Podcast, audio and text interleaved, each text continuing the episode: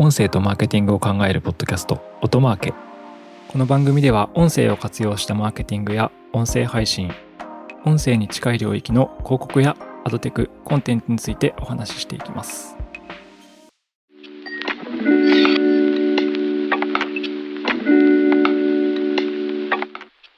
となるの高橋哲司です。八木大輔です。ちょっと音声配信周りで、あの、やっぱり結構気になることがあるなと思ってるのは、著作権。音楽の著作権の話をちょっとしていければなと思ってます。で、まあ、すごいセンシティブなところですよね。そうですね。12月に、あの、手前味噌なんですけど、書籍を出す予定があってですね。で、その、音声そうそうそう。音声配信に関する書籍なんですけど、まあ、その中で結構取材とかもしていく中で、著作権周りのこととかも、いろいろ専門家の方とかに話を聞いてきてて、で私も結構勉強になったところなんですけど、うんうん。はい。なんか著作権、音楽の著作権って、なんとなく、勝手に使っちゃいけないっていうのはおわかるじゃないですか。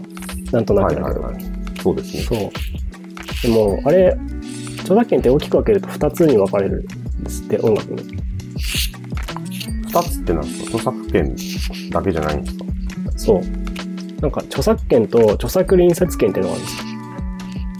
著作隣接権？そう。著作権と著作著作隣接権っていうのがあって、すごい簡単だけど、隣隣接ってあの、近く、近く隣にい、る。隣に接する隣、接する。著作隣接権。で、私もすごいびっくりしたっていうか、へえ、そうなんだって思ったんですけど、うんうん。著作権っていうのは、あ、まず著作権っていうのは何かっていうと、あの、作曲した人の脳内にあるアイデアみたいなことで、楽曲があ脳内にあるアイデアみたいな感じです。はいはいはいはいはい。今回ね、あの、ちょっと話を聞かせてもらったのは、あの、作曲家を支援するミュージックプランツっていう団体の、あの、理事の方だったんですけど、その方の言葉を借りると、著作権っていうのは楽曲のゴーストですって言ってます。で、ジャスラックとかにその著作権管理を預けれたりするんですけど、よろしくねって。うんうんうん。そこで作曲家が登録しているのは、驚くべきことに作曲家名と曲名だけらしいです。え、曲の中身を侵害しちゃいけないんですよね。曲の中身を勝手に使っていけないんですよね。曲の中身を登録してないんですって。意味わかんないですよ。すごいな。は、はって感じですよね。高橋さんが今この場で脳内にメロディーを思いついて曲名をつけたら、はいそれは、もうそれが著作権対象になるって、まあ、登録すればなんですけど、考え方的にはゴーストなんでそれでいいと。で、あじゃあ著作隣接権って一体何なんだとか、作曲した音、うんうんうん録音した音源をどうすればいいのかっていう話があるんですけど、実はその、それはですね、あの、先ほどのミュージックプランツの方は、肉体化って言ってたんですけど、脳内に描いたアイディア、音のアイディアとか曲のアイディアを届けられるように肉体化したのが CD 化であると。うんうんうんで、それを管理しているのは著作著作隣接隣接権。毎回噛んじゃうけど、著著作隣接権ね。なるほど。で、なんか原曲を使う場合は、つまり著作権と著作隣接権の両方がかかるということです。はい。著作権っていうのは作曲家が持っていて、で、多くの場合、ジャスラックっていう団体に、あの、著作権管理を委託しています。うんうんなんかこれはアーティスト単位でやるらしくて、あの、私が、もうジャスラックさんお願いねってなったら、私が、どんな曲を過去、今後作り続けても必ずジャスラックが管理してくれるって状態になるみたいです。で、ジャスラックはなんか多分シャザムみたいな音楽トレースかなんかいろんな手法を使って、あらゆるところから使われた場合のチャージをするたりしたりとか、あの、無断で使われてた場合に見つけてくれるみたいなことをうんやってるようで、んんまあ作曲する側からするとすごいシステムですよね。めちゃくちゃそうですね。技術的にも、その、テクノロジーで著作権を守るような仕組みになってる。うんうんうん。そう、著作権は、その、作曲家が持ってるんですけど、実はその、ゴーストにしか対象じゃないと。楽曲のゴースト、アイデアでしかない。で著作隣接権っていうのは誰が持ってるかっていうと、あの、音楽出版社が持ってると。はいはいはい、はい。音楽出版社っていうのはレーベルだったりとか、あの、カラオケメーカー、ダムとか、ジョイサウンドとか、うん。あれがうんう、んあれも音楽出版社に当たると。で、カラオケ音源は、例えば、その、カラオケ出版の、その音楽出版社が持ってて、で CD 化してる場合は、レーベルが持ってると。うん。うん。うん。でですね、日本の場合は、その音楽出版社が、なんかね、そのルールがないっていうか、あの、音楽出版社が自由に金額とかを決めていいルールになってるらしくて、で、肉体化した音源は、その、なんだろうな。ど、どの手段であれ、肉体化していたら、それを使うことに権、なんだ？えっと、使用権を払わなきゃいけないってことになるんですか？いや、なんかその、楽譜 CD 化って書いてありますけど、うんうんスト、ストリーミングとかはどうなのかなとか。あ、そうですね。ストリーミングとかは、著作隣接権に当たると思います。あの、著作隣接権のお金も払わなきゃいけないと思います。なぜなら、そなるほど。の、調理をしてるのは、その人だから。なんか、れ、なんか料理に例えたらいいのかな。レシピを考えたのが著作権の人。ハヤシライスを作る人の林さんですみたいな話で、それをめちゃくちゃ美味しい現物にして届けてるのが、わかんないけど、じゃあセブンイレブンのオムライスみたいにしてるのが、著作隣接権みたいな。はいわ、かりづらい例えだな、これ。やめましょう。で、なんかわかりやすいっていうか、違う言い方をすると、例えば、あの、歌ってみたとか、うんうんうんあと例えば、あの、演奏の練習で、ある曲を使う例えば、うん何がいいですかうんね。わかんないけど、J-POP いや、のあるわかりますわかります。あの、や、あれですよね。ヤマハの音楽教室とかで、あの、なんか J-POP の曲を使いますとか、そうそうこも著作権対象になるそうっていう話がなんそうか、で、あの場合は、著作隣接権はかかんないんですよ。肉体化してないから。あ、そうなんですそねう。。だけど、著作権はかかる。でちなみに、あの、教育法目的であれば使用可能っていう規定はあるらしいですね。ただ、学校法人しかない。ってことですよね。でなんか著作権って 大体揉めてるのは、音楽教室 VS、そのジャスラックみたいな感じだらしいんですけど、はい。あれはなんでかっていうと、その音楽教室やってる人たちは学校法人でもないのに、その、ビジネス目的で、とか、あと楽器を売るためみたいな ところにうんうんう、んでやってたりするんで、なんかうまくそこがちょっとねじれて揉めてるとかいう、揉めやすいとかいう話は聞いたことがあります。なるほど。はい。ここで伝えたかったのは著作権と著作隣接権があるっていうことですね。うんうんうん。ちなみに、YouTube とか、ニコ動とかで、じゃあ歌ってみたっていうやつとかあるじゃないですか。はい。あれってどうなってるのか？あれだって普通に考えたら、著作権払わなきゃいけないよねっていうことになります。まあそうですね。はい。あれはですね、えあの、うんはい。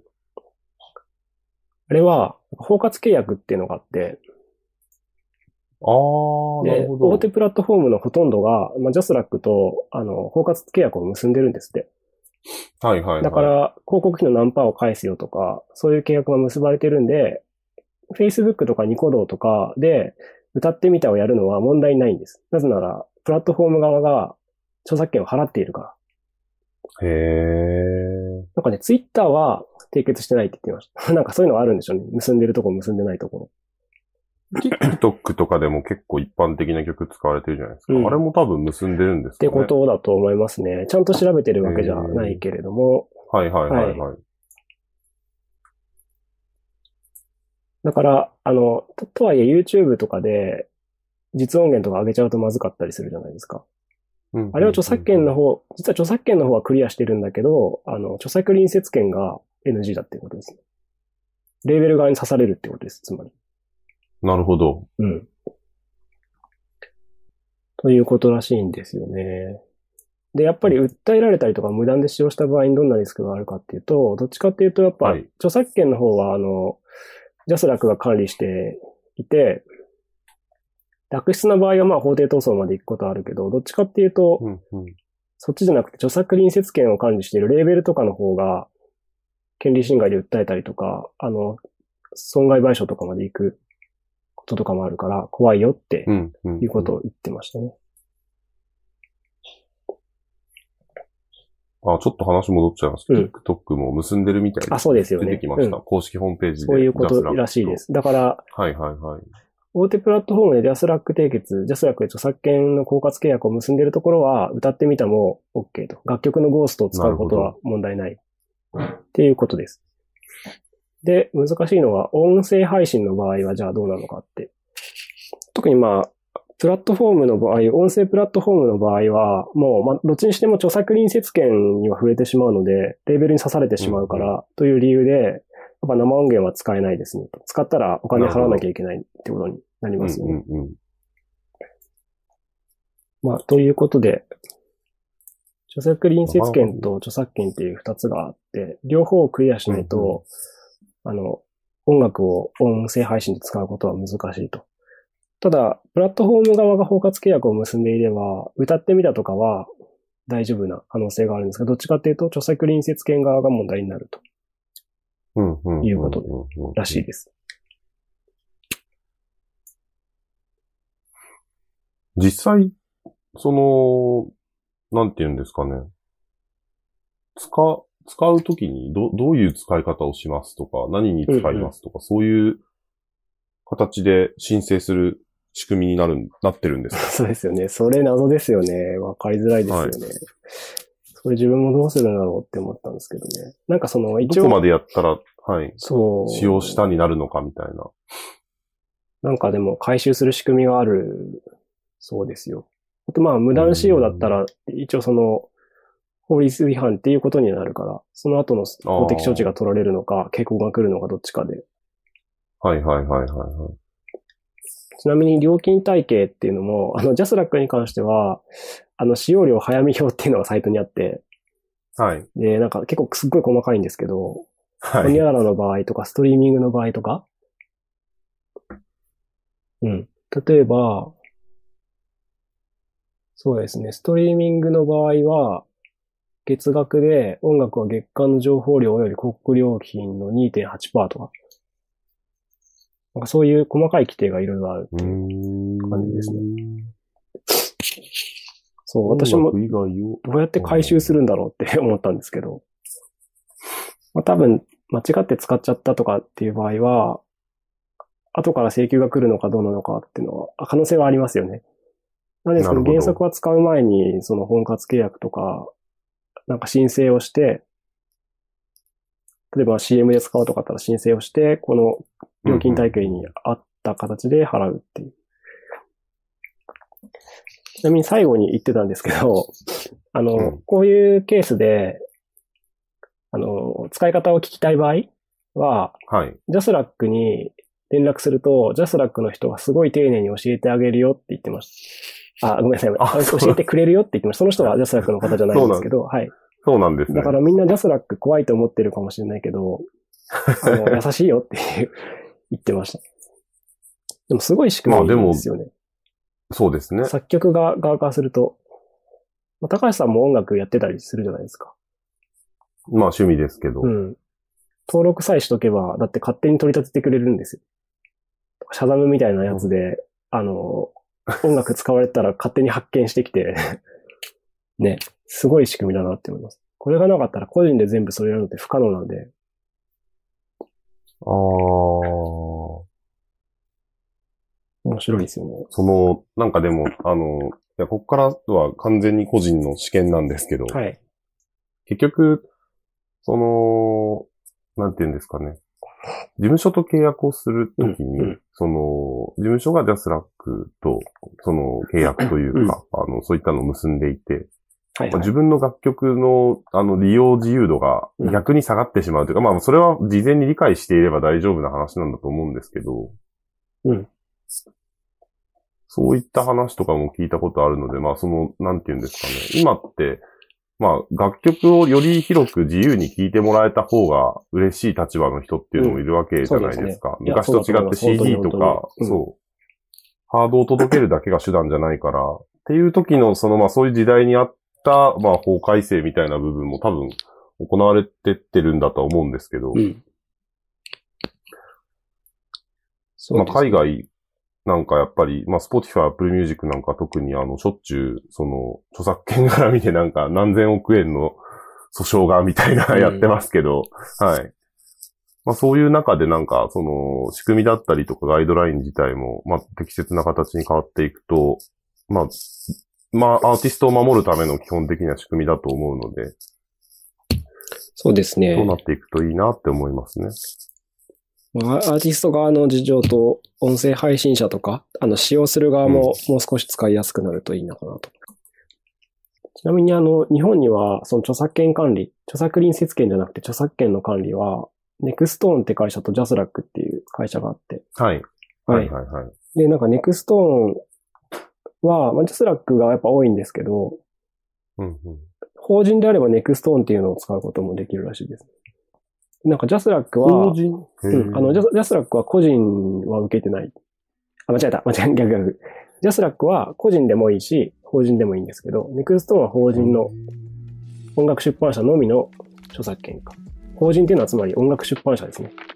はいはいはい、はい。音楽出。版社専用って感じなのかな。